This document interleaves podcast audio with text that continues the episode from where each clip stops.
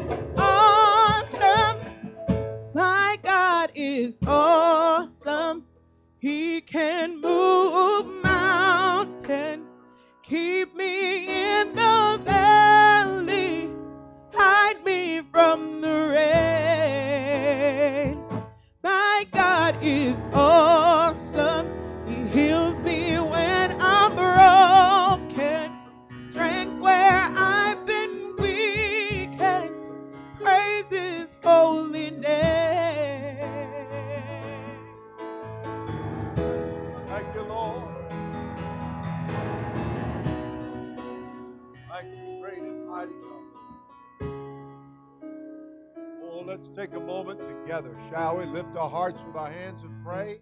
Father mm. God, thank you for this beautiful day, weekend, to be in God's house, to call on your sweet name, Jesus, to feel after your good presence and your mighty power and your holy hand. I give you praise in Jesus' name. Everybody said amen. All right. You have a Bible. Going to the New Testament today. Good to be in God's house and be here with you.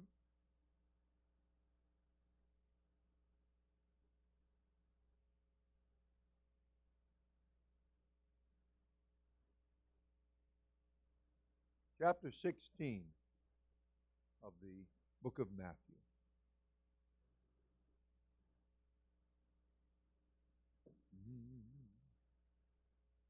You know, any service, God can do the miraculous, can do things that people never expected Him to do. And keep your heart open. And uh, you could definitely leave here with more than you came with. All right. In 16th chapter of the book of Matthew, beginning with verse 6. Then Jesus said unto them, Take heed and beware of the leaven of the Pharisees and of the Sadducees. And they reasoned among themselves, saying, It is because we have taken no bread. Which when Jesus perceived, he said unto them, O ye of little faith, why reason ye among yourselves, because ye have brought no bread? Do ye not yet understand, neither remember the five loaves of the five thousand, and how many baskets ye took up? Neither the seven loaves of the four thousand, and how many baskets ye took up? How is it that ye do not understand that I spake it not to you concerning bread, that ye should beware of the leaven of the Pharisees and of the Sadducees? Verse 12 Then understood they how that he bade them not beware of the leaven of bread, but of the doctrine of the Pharisees and of the Sadducees. All right, everybody said, Praise the Lord. Okay. We're going to be seated. God bless you. We're glad you're here, as I said. And uh,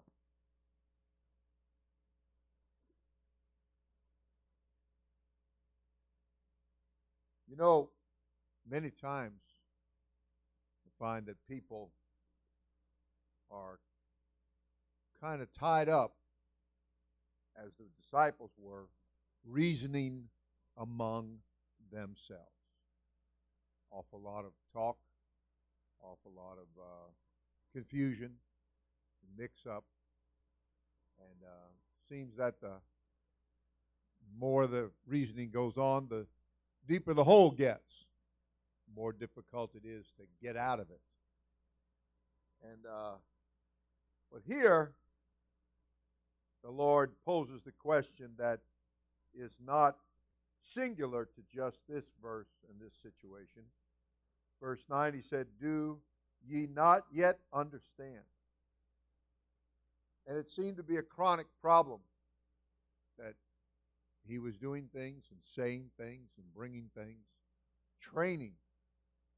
And time was going by, experiences were building up, and yet they seemed to still not be understanding. You know, it just wasn't lodging uh, in good fertile soil. It's been said in our area here in Belle Glade that um,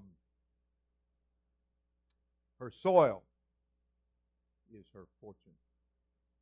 And obviously, we are very blessed in this part of the world it's always an encouraging thing to me and a, a rejoicing thing uh, as I go along, whether on the old way or the four lane, and uh, I'll see the the beautiful soil being disked up and being prepared for the sowing of whatever seed, whether it's going to be sugar cane or lettuce or some other crop that they have planned. And uh, Think about your heart. Think about that God is trying to dig up your heart. He's trying to cultivate it, trying to get out the, the old and to put in the new. He wants to deliver you. That means save you. Save you means to deliver you. The Bible said, Thou shalt call his name Jesus, for he shall save his people from their sins. He shall deliver them from their sins, from your dilemma, from your problem, from your worst nightmares. He's going to deliver you from that. He's going to save you from that. He's going to, one place likened it to a horrible pit. He's going to pull you out of that horrible pit. And the Bible said you should look to him that did that. Look to him that is in the process of doing that. Let your eyes be upon him. Let your heart and your mind focus on him. Don't let it be scattered. Don't let it be distracted. It's very easy to, just like the teaching that Jesus gave, a teaching of truth. And he taught them, he said, the seed, the Word of God, would be sown. And that it would be right on the top. It would just kind of get there and lay there. And that the fowls of the air, that's been passed down, the buzzards of hell, would come and they would snatch it up. And it would be that people were being given the opportunity to believe the truth of the Scriptures. And that Jesus was showing what happens in some cases that they believe for just that short period of time and they don't barely get out the door and the enemy is snatching that seed maybe right in the service mind being distracted by so many other things those birds flying overhead those buzzards of hell just dive bombing and bringing all kinds of distractions and getting your your mind thinking about about after church or tomorrow or next week or next month or all your problems and situations and decisions that you have to make. And He would like to uh, just make it so busy in your mind and your heart that you don't get any real depth of what's being said. It's it's not finding uh, the kind of soil and depth of it that would help it to produce what it's designed to produce. The enemy wants to cause you not to understand. He wants to cause you not to believe. He wants you to get so carried away with so many other things that you might even wind up with ulterior motives that, like the disciples, we begin to reason among ourselves, point the finger at one another, and back and forth until there's great confusion. And you know, the enemy, he's the author of confusion. He, he doesn't want peace, he wants confusion. He doesn't, he doesn't want tranquility, he wants turmoil and uproar. Uh, he, wants, he wants there to be a fuss of some kind. There's got to be something surely we can fuss about, you know. And the disciples begin to fuss among themselves because they got the not so bright idea that in Jesus speaking and what he was saying, that he was speaking about bread. They were thinking so naturally. They were on such a natural plane and dimension that they were thoroughly and totally missing what he, the Savior, was saying. And he was trying to communicate to them on a different level. He was trying to reach to their inner person, the real them, the spiritual part. In teaching, as Jesus gave birth to the only church, the only body of Christ that there is. And it is for everybody everywhere. And there's no place that you could think of, there's no language or skin color or nationality that you could bring to the table, but what God is trying to save them. And as He gave birth to that one church, that one body of, not a church house, not a building, but a body of believers. And as they, from Acts chapter 2 in your Bible, were birthed and became the beginnings of the church, and as they continued steadfastly in the apostles' doctrine, which was the doctrine of Jesus Christ. And they had gotten it from Jesus, and, and they possessed it, the apostles did. And they began to teach others. They filled Jerusalem. That was the city where the church began. They began to fill that city with the doctrine of Jesus Christ, with the apostles' doctrine. And as they did that, then it became time to enlarge their borders. And they begin to reach out to other, for us, we would talk about counties maybe, going to other counties and, and then reaching beyond those counties, even to the point that other states. And beyond states then becomes other countries. And this is what the apostles did. This is what they were inspired of the Holy Ghost, the Spirit of the Lord, the church begin to grow and reach out. And that's why you have the book of Romans all the way through to the book of Revelation, because God's church didn't stay put in one place.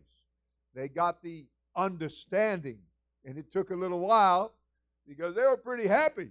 They were having a lot of fun. They were enjoying their salvation. And that was a good thing up to a point. But then the Lord had to get their attention and he did it in ways that he knew would get their attention. And he was getting a message to them that you've got to get up and get out among everybody. We've got places to go, we've got people to save, we've got a job to do. You can't just think about yourself. You know, if you just think about yourself, you'll start reasoning among yourselves and you'll start nitpicking. You'll start getting uh, bogged down.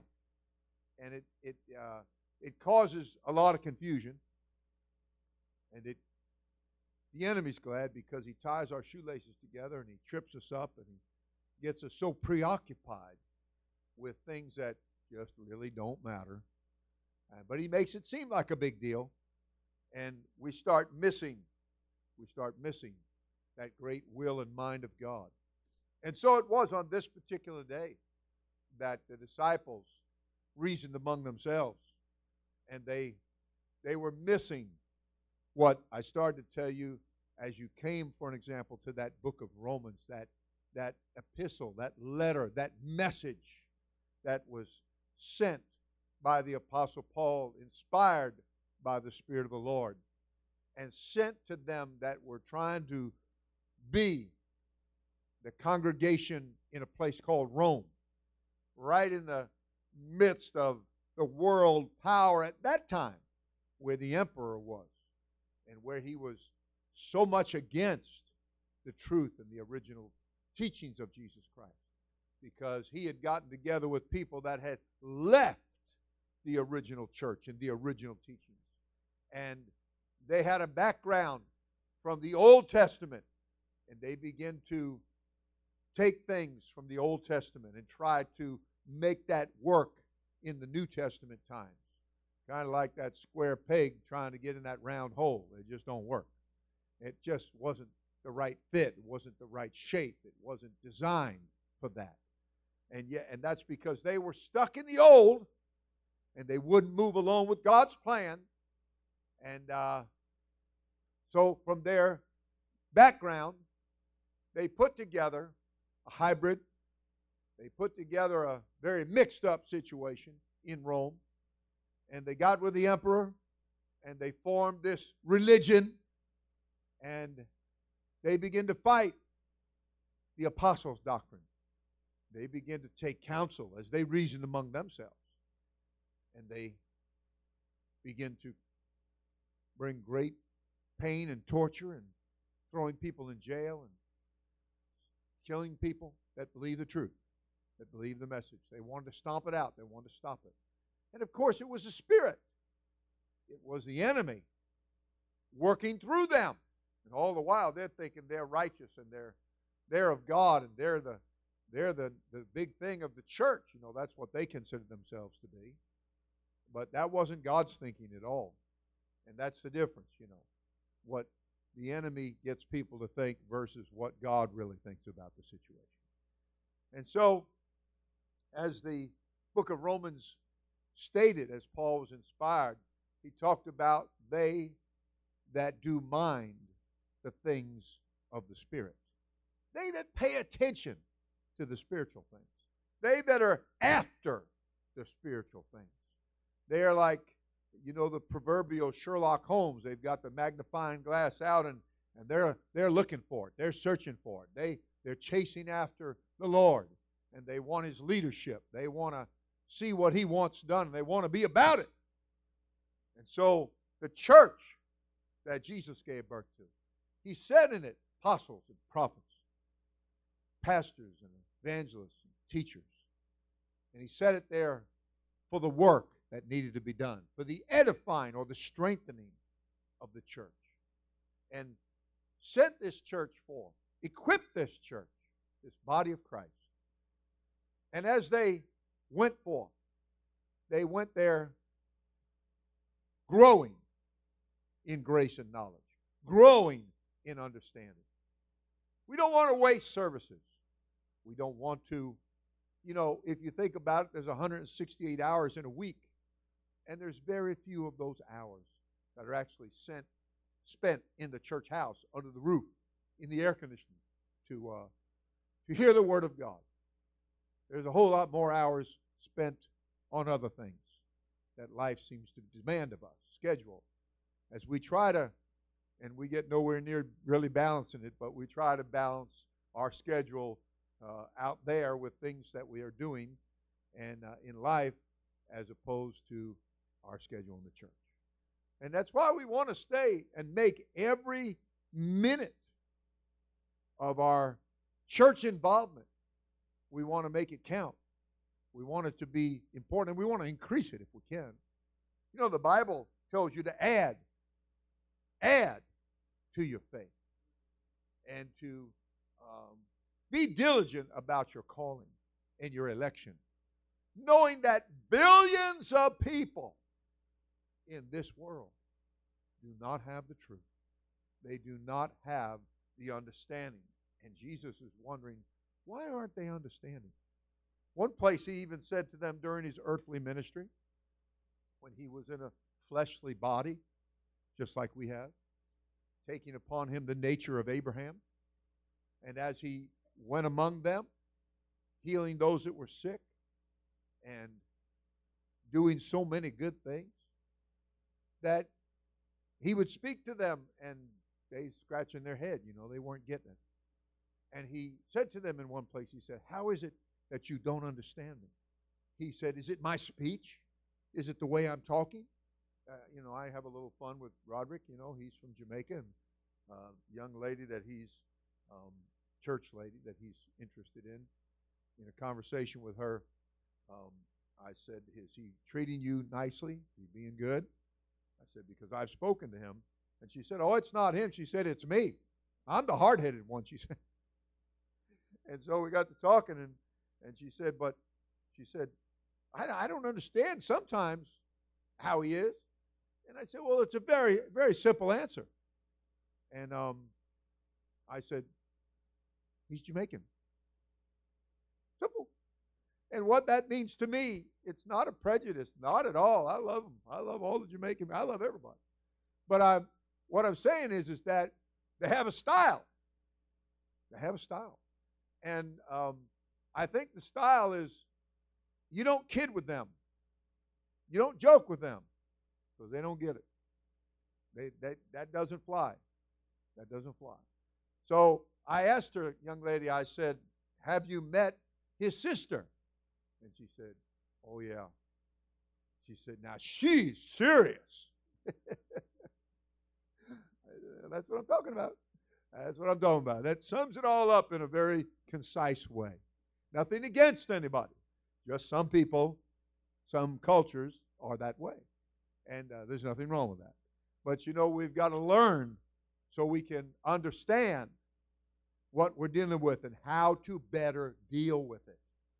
And the Lord, the Lord was bringing obviously some thinking and some words to them and they weren't getting it. It just wasn't getting down into the ground, into the earth, into the soil. And we're, as the teaching was going on here in the Word of God, and as gives us a picture of him teaching them, there was an obvious frustration that surfaced with Jesus the Christ dealing with the people. And as he said to them, How is it that you don't understand what I'm saying. And the more he dealt with this particular time and situation, finally got down from the deeper past the surface. And he got down at what we say to where they really live. and uh, he got to, he was getting, trying to cultivate the spiritual part of them, the real part of us the inner man, inner person. And uh, the Bible said then they they kind of quit fussing with one another and poking at one another, reasoning with one another, all caught up in natural things, you know, pushing one another. You forgot the bread. No, you forgot the bread. And back and forth about the bread until Jesus is like, What with the bread? I'm not talking to you about bread. You know? And and then the Bible said that they understood that he spake to them of the doctrine, the false doctrine of the religious groups of that time. The denominations of that time, some of them were called Sadducees and Pharisees. Now, there's other names of denominations in the day in which we live. And Jesus is pointing out and warning that you've got to beware of false doctrine. You've, you've got to bring your mind to where you start paying attention to the spiritual teaching, to the spiritual things. That this is designed to make a change for the good in your life. And it starts with your heart, okay? Not the fleshly pump, but your mind, the seat of your thoughts and your intellect and your emotions that the Lord is trying to reach to the real you. And He wants that seed the word of truth to get a, a deep, fertile lodging place in your mind, in your heart. And He wants you to, to fathom and to, to comprehend what He's saying. It shouldn't be a difficult thing when Jesus, in His Word, said it over and over again. What we call subject matter. To repent. To repent. That shouldn't be difficult. We had one young lady coming here. She's probably downstairs in Sunday school this morning. I think she's probably about 12 or 13 years old. And uh, she got told one day that she needed to apologize. And her answer was, I don't do apologies. Oh, got it. You know, so I kind of, from then on, I was starting to joke with her a little bit, you know. Now you can joke with her. She's not Jamaican. She's Haitian, so you can joke with her a little bit. she won't take offense too hardly. And uh, so I told her, I said, you, uh, I'd see her come in. I said, oh, here's a young lady that doesn't do apologies, you know. And she'd laugh, you know. And I just kept making light of it, hoping to get through to her a little bit. That that's certainly not the way to be. And the Lord, He wants to get through to us. And He's telling us, except you repent, He said, you'll perish. It's a necessity that we tell God we're sorry for being so sorry. And that we acknowledge, we cough it up, that we've been unbelieving We haven't been listening to what he said. And he's like, Are you still so without understanding? Yeah. That's why it becomes a bit of a trying situation for us because some people, I guess they feel like they have a right to hear it over and over and over again, while there are others that have never heard the truth. That we have to be careful that we don't get, well, the country boy said, sot in our ways. That the Bible teaches that things don't settle down, the leaves, you know, the dregs just fall to the bottom. And that we don't get an attitude. I was in a, a small restaurant, just a you know, little place, nothing fancy about it at all. And uh, the different booths that people were sitting in. And all of a sudden, I heard a very loud voice. And I kind of listened up, and uh, the young lady, I don't think she was more than 20 years old, maybe more like 17 or 18. And she was holding up her glass to the server. Now, you know, the server it's a person just like her and like anybody else, just happens to have this job, trying to make a few dollars, trying to balance his life with his expenses, you know, paycheck with his expenses, and and uh, yeah, he's working hard, you know, and and uh, she's holding up her glass, and she says, "Ah, ah, I don't drink pulp with my juice." And I'm like, "Wow." Have we got attitude here or what? But you know, the server, I will commend him. Uh, he was very, very kind, and he just okay, and he took it and he exchanged it, and he got her what she wanted. I gather because I didn't hear her yelling about that anymore. A few other things, but my point is attitude. Attitude. I don't do apology. Attitude. You know, reasoning among ourselves until we the enemy can get in there and make for attitude. Unbelieving attitude, confused attitude, attitude that we we're losing what he's saying. It's falling between the cracks. We're not getting the understanding here. What's so difficult about repent? Repent. Tell God you're sorry and change your direction. You're going the wrong way. I had a, a very, what they call a life lesson when I was brand new in the church, I was I would do, try to do everything I could for my pastor. So I was driving that day. I volunteered to drive, and, and uh, so Senior Sister Feld and Sister Dunn were in the back seat. that was to the right, and I'm driving. So uh, we're headed down to go back to the church, and and I took a certain path, a certain route, and uh, my my pastor said, um, "You can't go this way." I said, "Yeah, you can. It goes right up here, and you get right on on 95. You're right there." He said, "No." He said, "You can't go that way." And I, oh, I was just insistent, go that way. And I, I wasn't paying attention. I wasn't listening. I wasn't saying, why can't I go that way? Or could you tell me why I can't go that way? Or which way you want me to go? And instead, I was insistent on doing it my way until I hit that dead end and that block wall. and there was no entrance onto 95 there. And so, you know, then I, that's why they tell you to wear chocolate shoes because you have to eat your words, you know, and I got your foot in your mouth. And so, uh, obviously I had to, I got very humble in, in a hurry and, uh, I got, I went his way. we got where we were going. But, uh, you can, it's just like the guy that came out of the catacombs in your Bible, the one that the Bible focused on. How many self inflicted wounds from going into dead end, into dead end, into dead end, into dead end, and not getting anywhere? When that attitude, if that attitude could be that I'm listening, speak, Lord, the prophet, to be the prophet in training young. Speak, Lord, for thy servant heareth.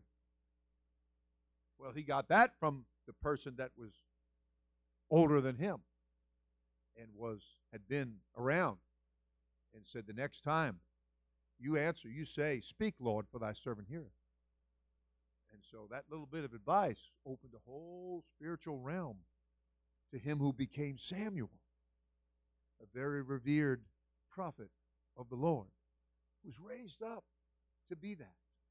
Now, God has good things in store for you and your family, for your life, if you'll simply allow Him to get down into your heart. He said in Revelation 3 19 and 20, He said, Hey, I'm standing at the door of your heart and I'm knocking. I'm knocking. And he said, If you'll open that door, he said, I'll come in. You know, you can't be closed minded. You can't shut it all down and to where well, maybe it might be a little cool. Uh, we can't we can't be where we uh, get so stubborn and so closed down that we won't listen to what's being preached and what's being said, or we can't get so distracted or we can't get so confused that we're reasoning constantly back and forth. And every every sermon is a conversation piece. And can I find something to disagree? Can I find something to pick at? Can I get my thumbnail under that and, you know, make a fuss about it? All the while, we've got a lost and a dying world. We've got people that have never heard. You know, we have had children in Sunday school just this past few weeks they never heard. They don't know about the stable and the manger and the heavenly choir and the angels that sang and the star that led the wise men. They don't know about that. They they they haven't it's common knowledge to us that are here, but not to them. There's so many things that are uncommon to people. And very often, as I say, that uncommon, when they hear it, it's like, uh, I don't get that. I just don't get that. And they shut down and they glaze over and they their mind goes somewhere else. And the Lord is what is like, you're getting confused over something here. Just like the disciples. You, you think I'm talking about something when I'm talking about something else completely. You think I'm dealing with something natural and you're all worried about natural things. And you can sit here and you can get all worried about your bills, you can get worried about your problems. But you know, we tell you, hanging on a nail because it'll be there when you get back. Okay? That'll all be there later. But for right now, it's time to focus. It's time to say, Lord, I've got an opportunity here. Just a few hours in a week here. And, and if I could make the most of this, if, if you would be so kind, as it's written in Luke 24 and 45, to open my understanding that I might understand your word. Open it, Lord. Have mercy on me, Lord. Let me get what you're saying and let me get about it.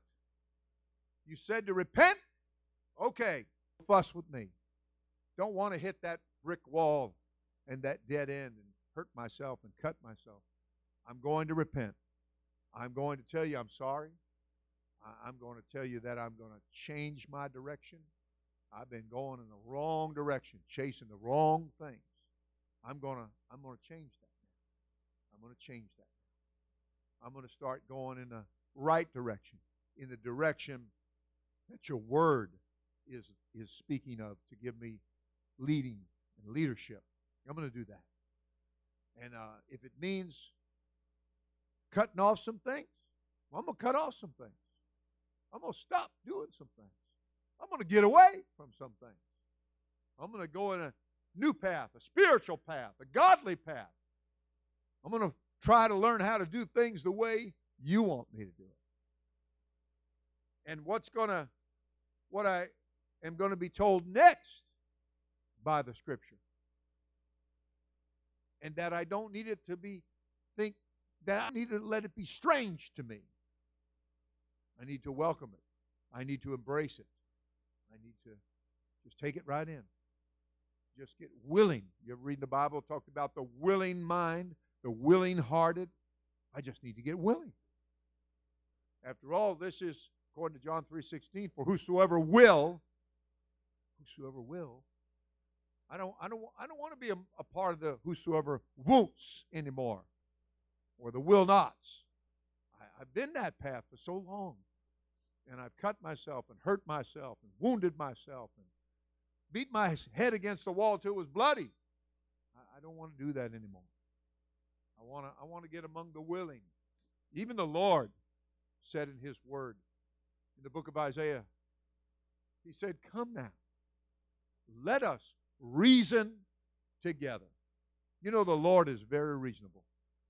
And his in his reasoning with people, he's not unreasonable. He tries to get on our level. He condescends to us who are of low estate. And uh, maybe that's what Jesus was teaching by his body language that day when they came and had taken a woman and thrown her at the feet of Jesus, accusing her and that she had been caught in a very unfaithful act, adultery. And uh, they said that the law says, Moses and the law, throwing scripture around, throwing the word at him who is the word. Isn't that ironic? And they said, Moses and the law say that we should stone her. What do you say? And this they did. They wanted to tempt him. They wanted to catch him. They, they might accuse him. That they might destroy him. Okay? And you know, that's the thing about it. People sometimes, they get in these big reasonings they get in these big conflabs, flapping their mouths all, all over the place. And they don't realize that there's a spirit in there that's come to destroy. Now, they would never admit, oh, I'm not going to, no, I, I, no. But that's what the spirit of it is. Because that's all the devil knows how to do to pluck up what's planted, to kill, to destroy. His name in Hebrew and Greek is, is just that destroyer or destruction. And so, Jesus is making it clear that he's, he's come to help, he's come to seek and to save, he's come to pull people out of the fire, he's come to give people sense and understanding, to lead them into spiritual paths, and to do them good. Do them good. So it's like we had a person visiting here, and two of them, and they were trying to tell us, or some of our young people, trying to tell them that uh, I was doing wrong because I was telling people that the next step after you repent is to be baptized in water in the name of Jesus Christ. And it would be for the forgiveness of all of your sins, that everything could be wiped out. Come, let us reason together, saith the Lord. He said, you, you have sin, but he said, I'll get rid of it. I'll get rid of it. It's dirty and it's nasty, and I'll turn it white as wool. I'll make it pure as driven snow. I'll do this for you. Let's work together here. And so, as Jesus dealt with people, and as I dealt with this, came up this two people talking to the young people. And I said, So, Jesus said, He that believeth and is baptized shall be saved. But you're saying, He that believeth and is not baptized shall be saved. So, in other words, you're contradicting what Jesus said, right? Is that what you're doing? And the young lady went, Yeah, I guess so. That's amazing that you would actually acknowledge that you're contradicting God. And uh, but you see, a spirit can get into a thing. Deception can get in. Beware of the doctrine. That's what they finally understood. He was telling them, watch out for false doctrine. Watch out for false teaching from different denominations, man-made ideas. Watch out for that. Beware of that. Oh, okay. Okay. So I've got to I've got to try the spirits. I've got to test the spirits. I've got to I've got to realize that there's that which is going on which is out to confuse and out to destroy and out to keep me from doing what the Lord wants me to do and wants to get me caught up in all kinds of religious reasoning. You know, and I think this and I think that, and he said this and she said that. And, you know, well, I, I, you know, and it just goes on and on and on, you know. And uh, yet people who really are believing the Word of God, they're, they're relying on chapter and verse. They want to read it. They want to put their finger on it. They want to know. And that's what the apostle said. I know in whom I believe. Because I've got chapter and verse for it. I've got subject matter for it. Not just one chapter and verse, but I've got chapter and verses in subject matter that I can prove. And it even said in the scripture that it should be established by the mouth of two or three witnesses. You need two or three scriptures. You don't want to get out of balance or get way out in left field when you only have one verse on something. You might want to hang that on a nail and, and just pray about it and move on to the things that we're have positive chapter and verse for. Because we don't want to wind up in false doctrine. We don't want to wind up in the boat with the Pharisees and the Sadducees and the denominations and all of their false teachings. We don't want to. You know, I had a, a preacher not too too many months ago, we'll say, and uh, took him out to eat on the way to the airport, and he told me that he didn't believe in doing a certain thing, and I was shocked. And I said, "Why not?" And he said, "Well, I, I'm just not comfortable with it." And I said, "Oh, okay." I said, "So it's a personal conviction with you." I said, "Nothing wrong with that. You don't want to partake in something because it's something personal. That's fine." And then I leveled my eyes on him and I said, "Just don't teach it as a doctrine." And so I began to got a piece of paper and I began to put some things with pen and paper and you know, in a manner of explaining to him what the Scripture teaches versus what the Scripture isn't teaching. It's important, very important, that you get in the book and you stay with the book. You get the doctrine of Jesus Christ, which is the apostles' doctrine, and you continue steadfastly in that. And that you don't want to go off, veer off to the right or to the left. The Bible talked about people that got involved with vain jangling. It was just just worthless, useless, just a big old noise. is all it was. And a waste of that. It was it was useless. And it's so easy. A spirit can get into things so quickly. So pay attention. Just like somebody saying, Well, I don't believe baptism is essential. Well, gee, uh, that's a shame because the Bible teaches it is. You know, then it becomes, do I believe the Bible or don't I believe the Bible? Am I going to? You know, I had a man one many times, but one in particular in my memory.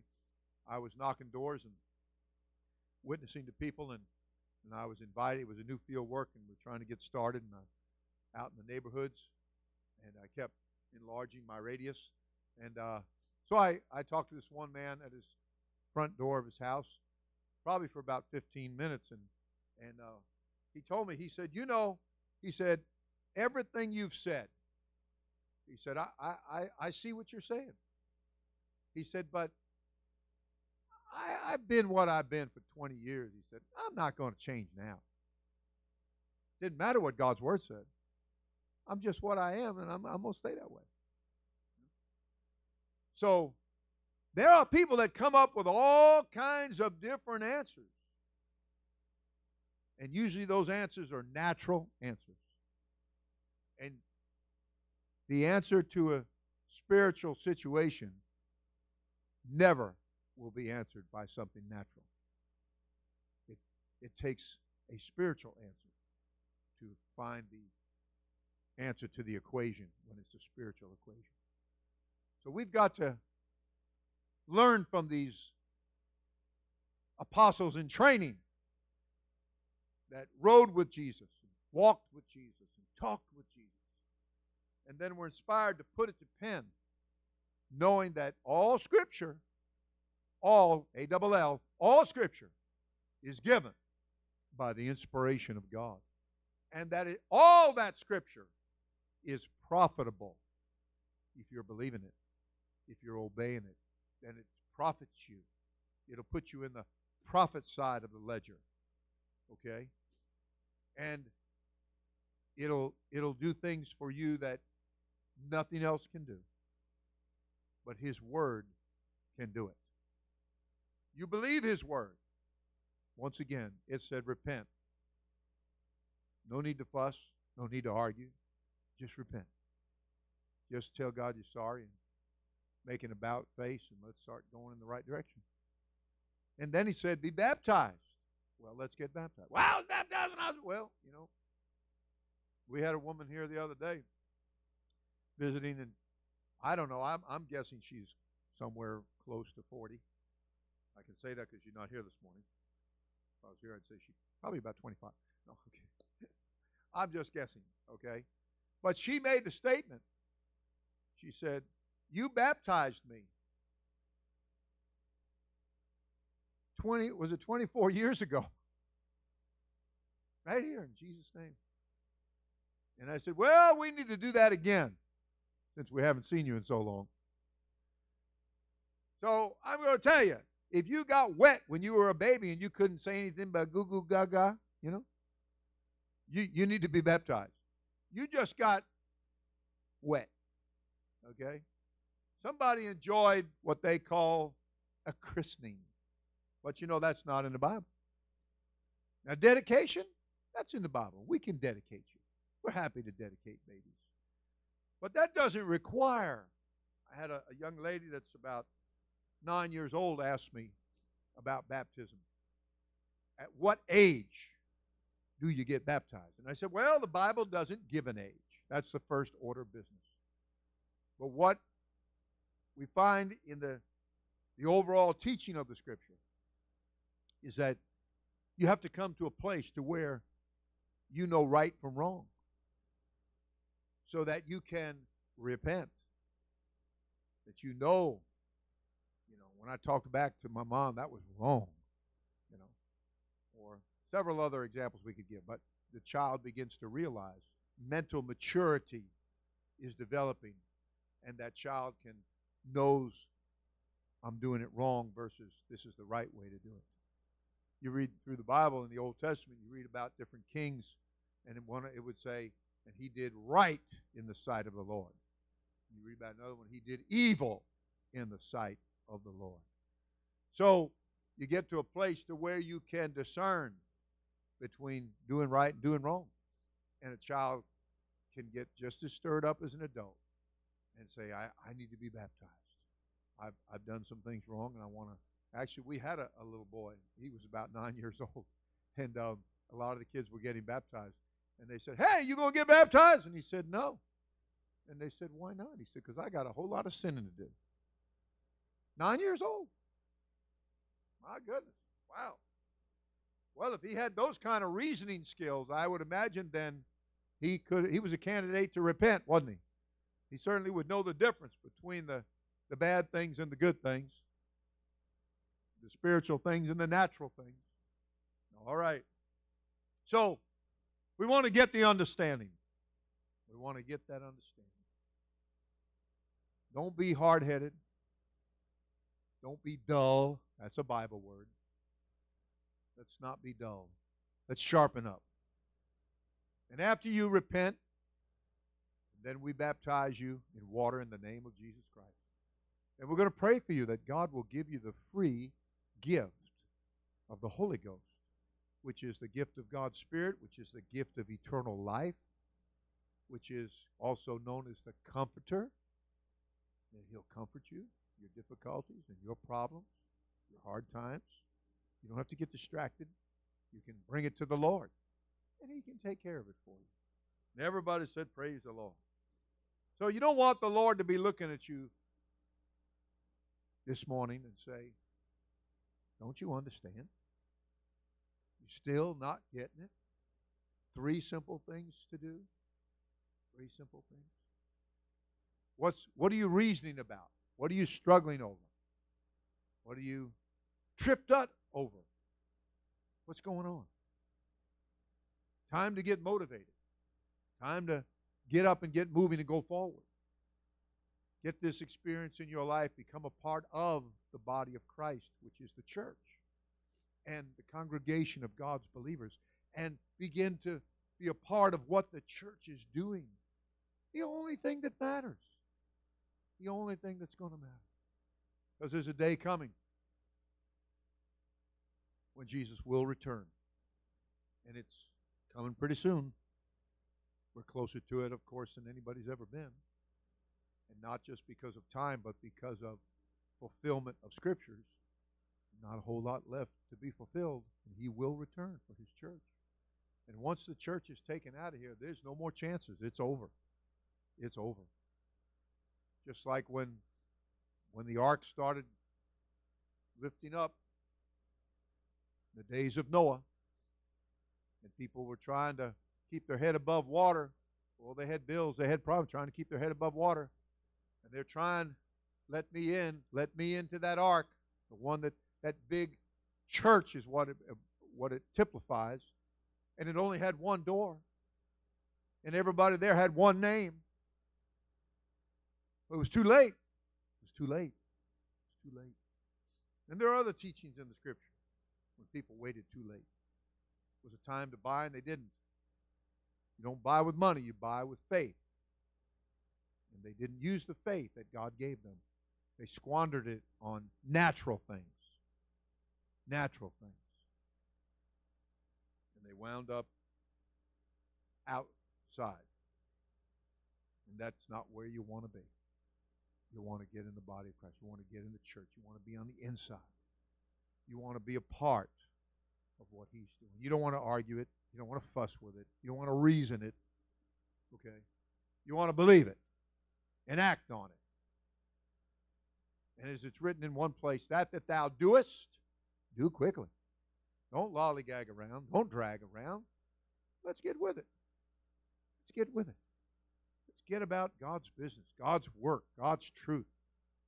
Get about something that matters and something that counts something that has meaning. It's not going to matter if you climbed the highest mountain or swam the, the ocean. Okay?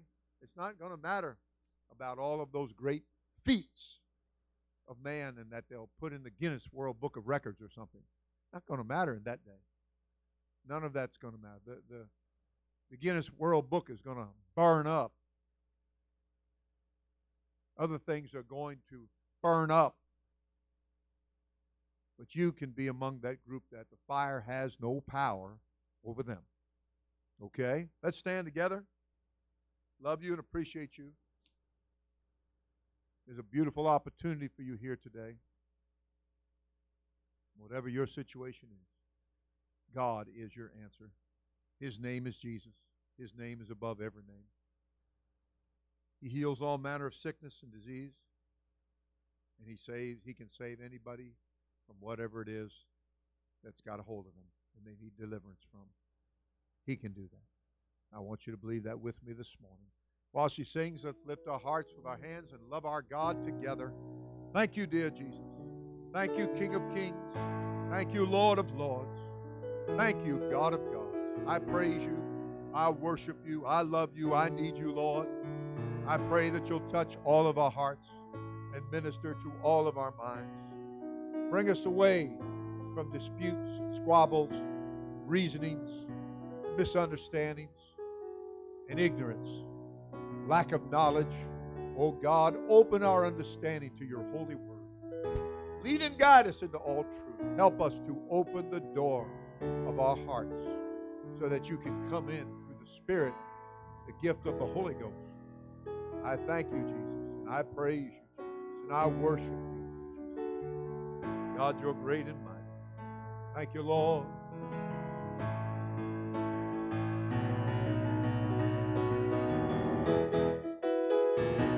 Oh, yeah.